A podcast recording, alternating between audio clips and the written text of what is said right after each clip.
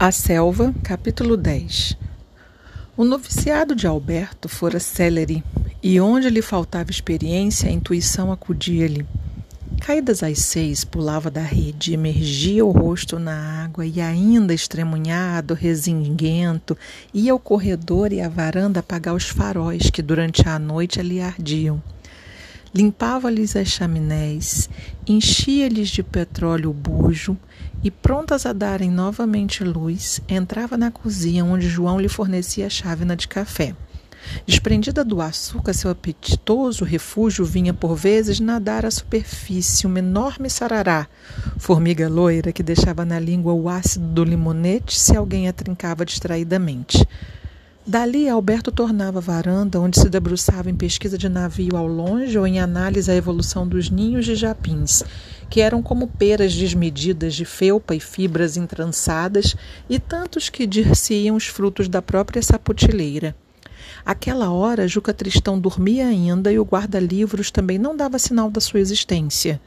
A varanda encontrava-se deserta e Alberto agradava passar sozinho alguns momentos, com o espírito a esvoaçar sobre as expressões mais íntimas da terra e o Nero todo branco e de rabo curto a saltá-lo festivamente. Mas não se demorava, um último olhar ao rio e logo se dirigia para o armazém. Se era segunda-feira, sobejava-lhe trabalho a preencher o que se esvaziara no domingo, e em arrumações ao que ficara ao Deus dará, quando aviar os seringueiros. Nos outros dias, porém, até a vassourada se dispensava. Bastava abrir as janelas e dar uma espanadela. O cozinheiro e o Tiago apareciam então pelo porre de cachaça, prometendo-lhe isto e mais isto e mais aquilo para ele repetir a dose comprazia-os e morto o vício dos dois, entrava no escritório solitário essas horas matinais. Todo o papel que examinava, todo o livro que folheava, constituía nesses primeiros dias de contato papiro revelador do mundo por historiar. Estavam ali as faturas vendendo a Juca Tristão por cinco, que ele entregava aos seringueiros por quinze, e muitas vezes até por vinte estavam as notas da borracha que se comprava ali por dois e se vendia por cinco e seis na praça de Manaus. Alberto sentiu uma curiosidade dolorosa ao ler toda essa papelada, confrontando algarismos e inventariando o tempo que cada um trabalhava mais em proveito do amo. Depois, chamado pela disparidade das situações, quedava-se absorto sobre as cifras da mesada que Juca enviava à mulher.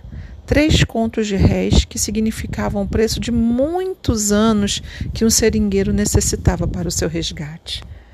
Alberto juntava aquilo às viagens do patrão a Belém, sempre marcadas por grandes quantias recebidas da casa viadora, as maiores que se viam em todos os lançamentos verificados, e ficava mais pensativo ainda.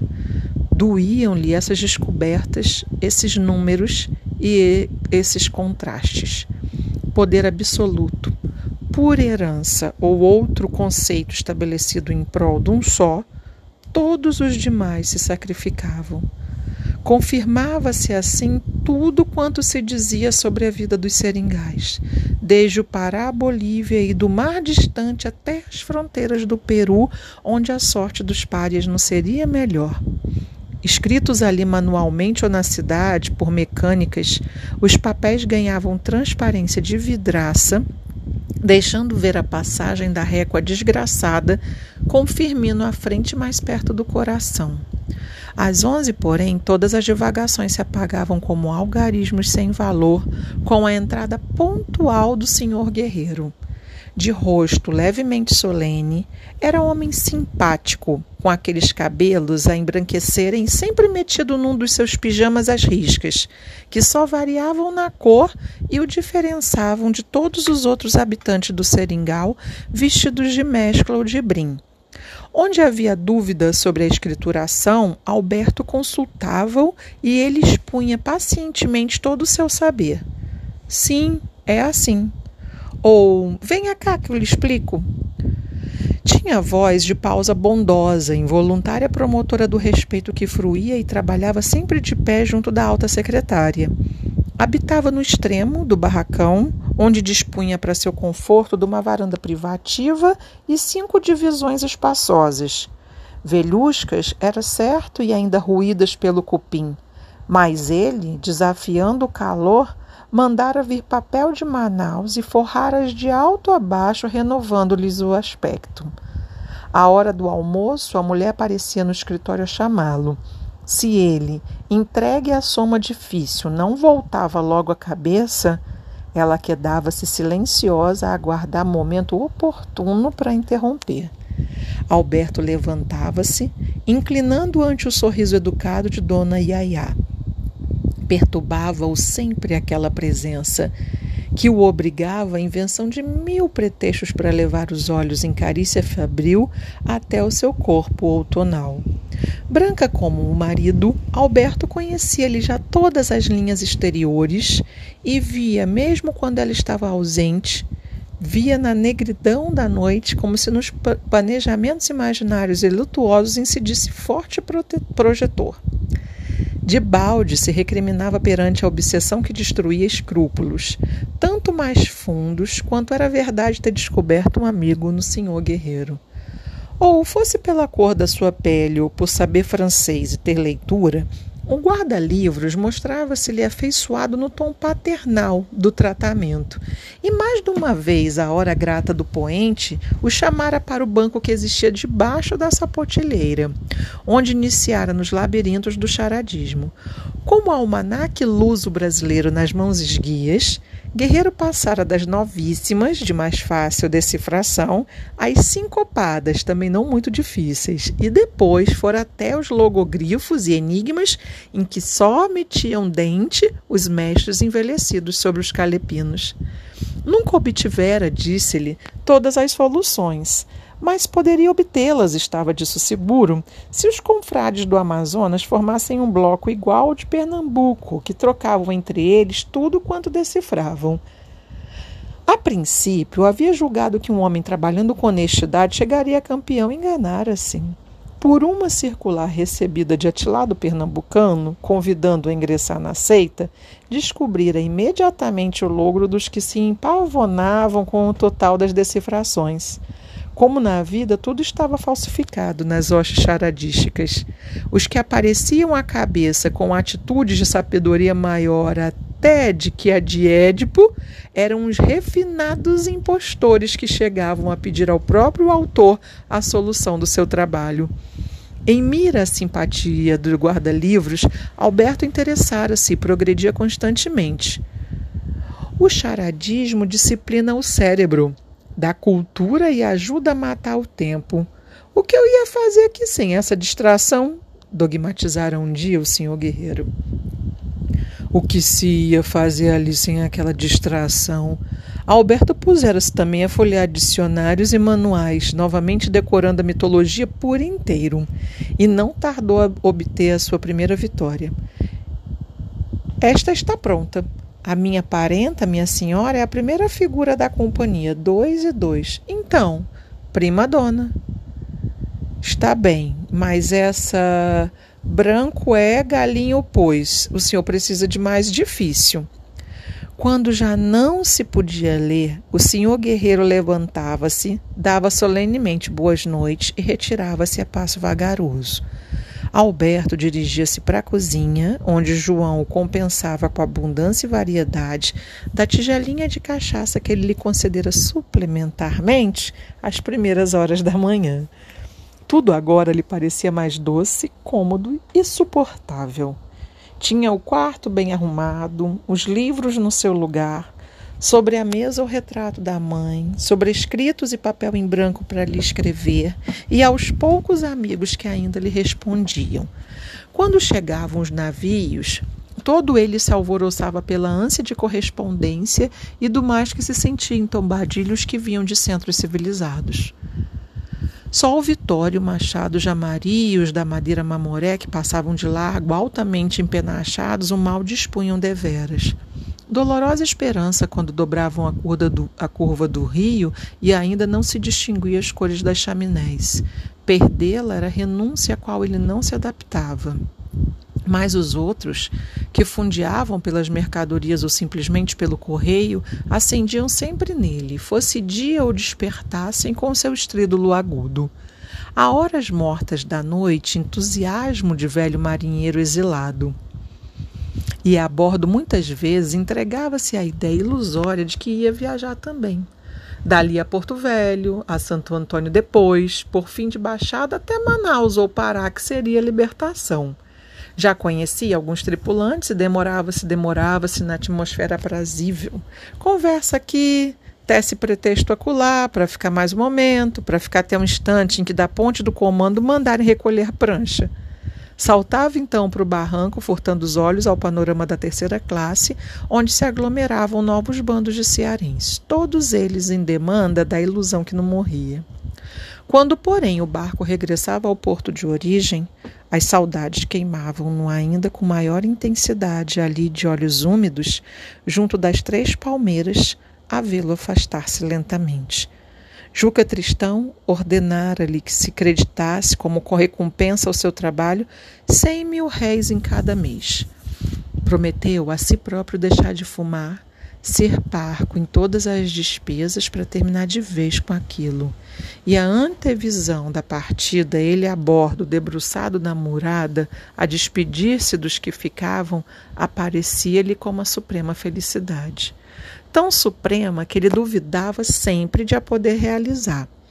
Quando, porém, confrontava os primeiros dias que ali vivera com os que vivia agora, sentia-se menos humilhado.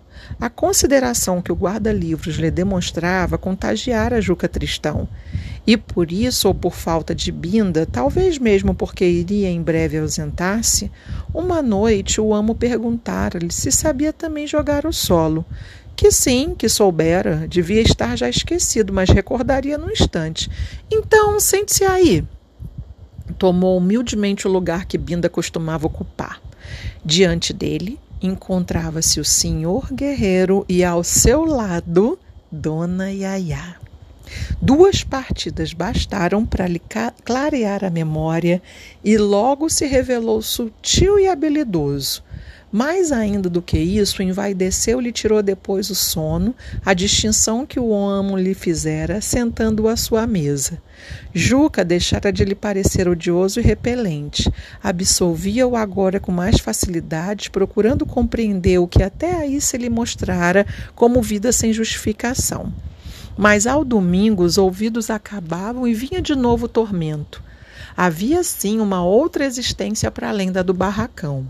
A selva não era apenas o quadrado limpo a golpes de terçado e com a casa de Juca ao meio. Fora dali estavam Firmino, o Chico do Paraizinho, o Procópio, Joaquim, o Dico, João Fernandes, os quatrocentos que saíam todos os sábados da Maranha interminável. Vinham por uns litros de farinha, um quilo de jabá e a garrafa de cachaça que os fizesse esquecer o mundo inteiro e a eles próprios, especialmente. Firmino trazia-lhe puruís, cujo ácido forte lhe saboreava com volúpia, e trazia-lhe, sobretudo, a lembrança do que ele não queria lembrar, do que desejava sepultar para sempre na noite dos pesadelos. Não, aquilo não estava bem.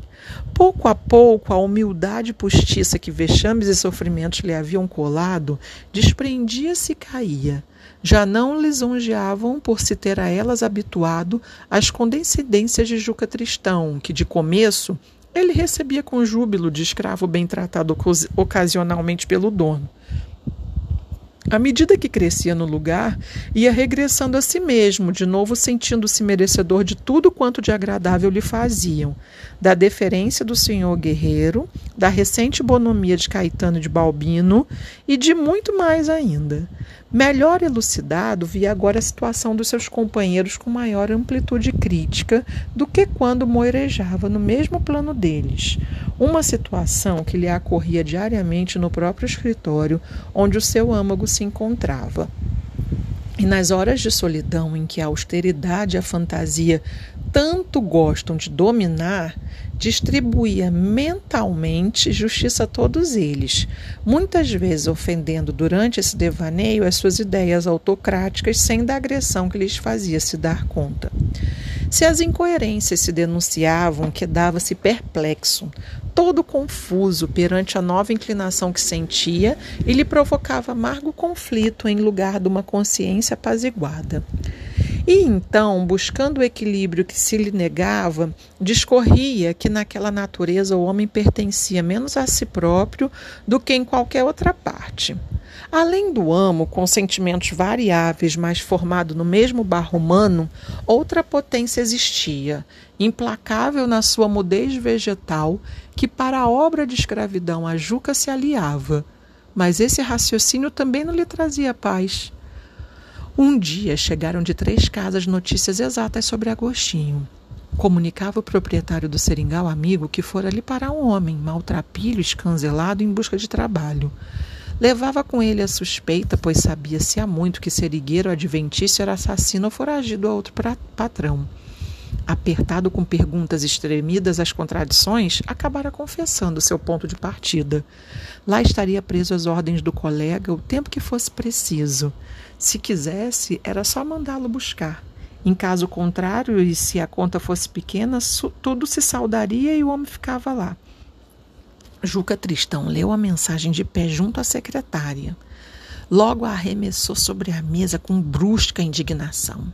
Responda imediatamente, imediatamente, que o mande para a cadeia de Humaitá, que é um malandro e um assassino. E depois dê minha carta para eu assinar. Alberto agarrou na pena, duas vezes tentou começar e outras tantas se deteve. Por fim, debruçou-se sobre o papel. Meu prezado amigo, agradeço-lhe as provas de lealdade que acaba de me dar, mas o homem de que me fala. Juca Tristão interrompeu. Diga, diga que se fosse um cabra que fugisse só para não pagar a conta e com a esperança de arranjar melhor seringal, ainda se podia ter pena dele, mas assim não, ouviu? Está bem, respondeu-lhe Alberto com uma voz profunda. Assinada a carta, Juca quedou-se a explicar ao senhor guerreiro o que devia fazer ou evitar durante a ausência dele. Demorar-se apenas uns três, quatro meses, quando muito, o bastante para ver os progressos do filho no liceu, estar algumas semanas com a família e dar uma assaltada à sua fazenda no Marajó, onde já não ia há anos. E respirar um pouco, acrescentou regressaria de certo a tempo de encomendar os fornecimentos do verão seguinte, ou talvez mesmo os trouxesse consigo. Se tal, porém, não acontecesse, os pedidos deviam ser pelo mínimo, pois tudo indicava necessidade de restrições. Quem não produzia, não comia. Era uma velha lei que não se podia alterar. E se a borracha descesse mais, 10 tostões em quilo, por exemplo, que a não embarcasse. Ela havia fatalmente de se valorizar e quem então a tivesse rir-se-ia dos pessimistas especuladores de ocasião. O B. Antunes esperaria e, se não quisesse esperar, mudariam de casa aviadora, porque o paraíso tinha crédito. Não era como o Mirari, que estava com a corda na garganta. Acendeu o novo charuto, cuspindo para a janela a ponta que os dentes haviam cortado. E antes de sair, disse ainda ao senhor guerreiro que enchesse um saco de 40 contos para ele descontar em Belém. Retirou-se por fim, desde essa manhã nunca mais houve silêncio na casa. Para assistir a despedida, Caetano, Binda, Alipe e Balbino abandonaram a floresta e instalaram-se no barracão. Passavam o dia na varanda, à noite com amo, em partidas de solo e libações de conhaque. A própria comida andava destemperada, porque João não tinha mãos a medir na arrumação de malas e engradeamentos de jabutis e tartarugas que Juca devia levar para deleite da família. Somente o senhor Guerreiro mantinha vida normal, entrando às onze no escritório e debruçando-se às seis sobre o seu almanaque. Como abundava agora os parceiros para o jogo, deixara mesmo de ficar com eles na sala de jantar, retirando-se logo que acabavam de comer. Mas naquela noite ele ficara, Estava lá fora na varanda o cadáver de um rapaz. Sempre que ali morria alguém, Juca lembrava-se de que também ele havia de morrer, e acordando de repente suas velhas superstições, sentia-se infeliz. Se se tratava de seringueiro, despachava o corpo, apenas com a rede onde dormia enquanto vivo, para uma cova aberta na orla da Brenha. E tudo acabava prestemente. Mas o daquela noite era filho de Nazário, aviado no Igarapé-Açu, o melhor que Juca tinha no seringal, e mandava costume que mortos luzindo alguma categoria fruíssem honras de caixão e sepultura em Humaitá. Chegara a nova antes do jantar, e imediatamente Alexandrino, pondo em ação mais uma das suas habilidades, tomara a serra e o martelo e dera-se a fabricar o esquife. Ficou pronto pelas nove e Alberto foi buscar o pano negro do estilo. A princípio, todos queriam meter ao menos uma taxa. Deixe lá, eu vejo isso. Me chegue aquele martelo e não se incomode. Mas depois a abundância de braços diminuiu e Juca sentou-se à cabeceira da mesa, tocando a reunir para o solo. Vamos lá. Logo o rapaz havia de morrer quando eu estou para embarcar. Até parece agouro. Embaralhou as cartas, passou-as em seguida a Balbino para que as partisse e já com as suas mãos repetiu. Parece agouro. Ô, João, ô, João, dá-me o cunhaque. Só Alberto e Alexandrino vestiam agora a caixa. Tac, tac, tac. De pé, ao lado deles, o senhor guerreiro presidia ao avanço do trabalho. E de lá de dentro, rompendo todos os silêncios, vinham os soluços do pai que estava a chorar o filho. Impressionado pela coincidência sobre o primeiro cálice, Juca Tristão bebera outro, outro e outro. E quanto mais o líquido descia na garrafa, mais meditativo ele se mostrava, em contraste com os parceiros a quem o álcool sugeria todas as alegrias possíveis. Piscavam os olhos, a língua desentaramelara-se-lhes, e se não iam mais longe na folia, era só pelo guarda-livros que mantinha atitude de respeito. Caetano chegara mesmo a estender por baixo da mesa a mão gorda e felpuda, dando uma palmadinha na perna de Juca Tristão. Deixa isso, compadre. Rapaz morreu porque estava doente, manilha. Mas podia morrer no outro dia. Bolo. Foi Deus que assim o quis, não lhe acontece nada, verá. A mim também me parece, corroborou Balbino. Pouco depois, no meio da conversa, o senhor Guerreiro prevenia sempre com aquele seu ar grave: Está pronto, podem buscar o corpo. E como lhe parecesse que Alexandrina hesitava, acrescentou: Você está com medo, homem? Eu vou lá consigo, Alberto. Mas já Caetano se erguia em oferta de auxílio: Eu ajudo, eu ajudo. E enquanto Juca se retirava para não ver o cadáver, os três saíram e na varanda dobravam-se sobre o vulto negro ali estendido. Alberto agarrou-os pelos artelhos, Caetano pelos braços. O senhor guerreiro caminhava ao lado a dirigir a condução. Mas perto já do esquife, o ébrio descuidou-se, tropeçou e ouviu-se o baque surdo do morto caindo no soalho. Balbino e Alípio levantaram-se rapidamente, ficando transidos ante o corpo de tronco no chão e pernas suspensas, grotescamente por Alberto, da atitude de um lavrador atrás do seu arado. Somente o senhor guerreiro encontrou sangue frio para auxiliar a erguer o cadáver e pô-lo no caixão. Caetano desculpava-se com voz pastosa. Se fosse a um vivo era pior, ele não sente nada. Mas adivinhando o incidente, Nazário a correr à sala gritando com desespero. Meu filhinho, meu rico filhinho. Ai, meu filhinho. Debruçado sobre o esquife, afastou a rede que envolvia o morto, entregando à luz o seu rosto definhado, de olhos muito brancos e indiferentemente serenos. Nunca mais te vejo, meu filho. O guarda-livros tirou-o dali e de regresso consultou em rápido golpe de vista a expressão de cada um. Somente Binda lhe pareceu ainda conciso para compreender e agir. Chamou de parte e sugeriu-lhe. O melhor seria levar já o caixão ao Maitá. Chegue não chega, vem amanhã. E para seu Juca é melhor, porque enquanto o cadáver estiver aqui, ele não descansa. Nem ele, nem o pobre Nazário. Ora, o Binda é que podia fazer um jeito e ir lá acompanhar o Alexandrino. O que lhe parece? Me parece bem. O pior é se chega o navio. Se chegar, Albinda despede-se de seu Juque em Humaitá. Vai a bordo antes de voltar para aqui.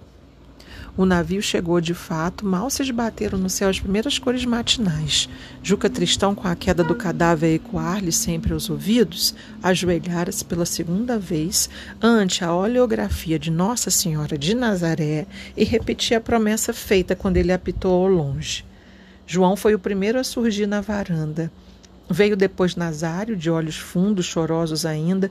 Por fim estavam todos, menos Juca, ainda metido no seu quarto. Sem lentas transições, o fosco da antemanhã tinha se volvido em luz diáfana já vibrátil quando Campos Sales atracou. Os seus dois canos fumegavam devagar no convés aberto de ambos lados. Só alguns tripulantes se moviam perante as redes onde muitos passageiros dormiam ainda.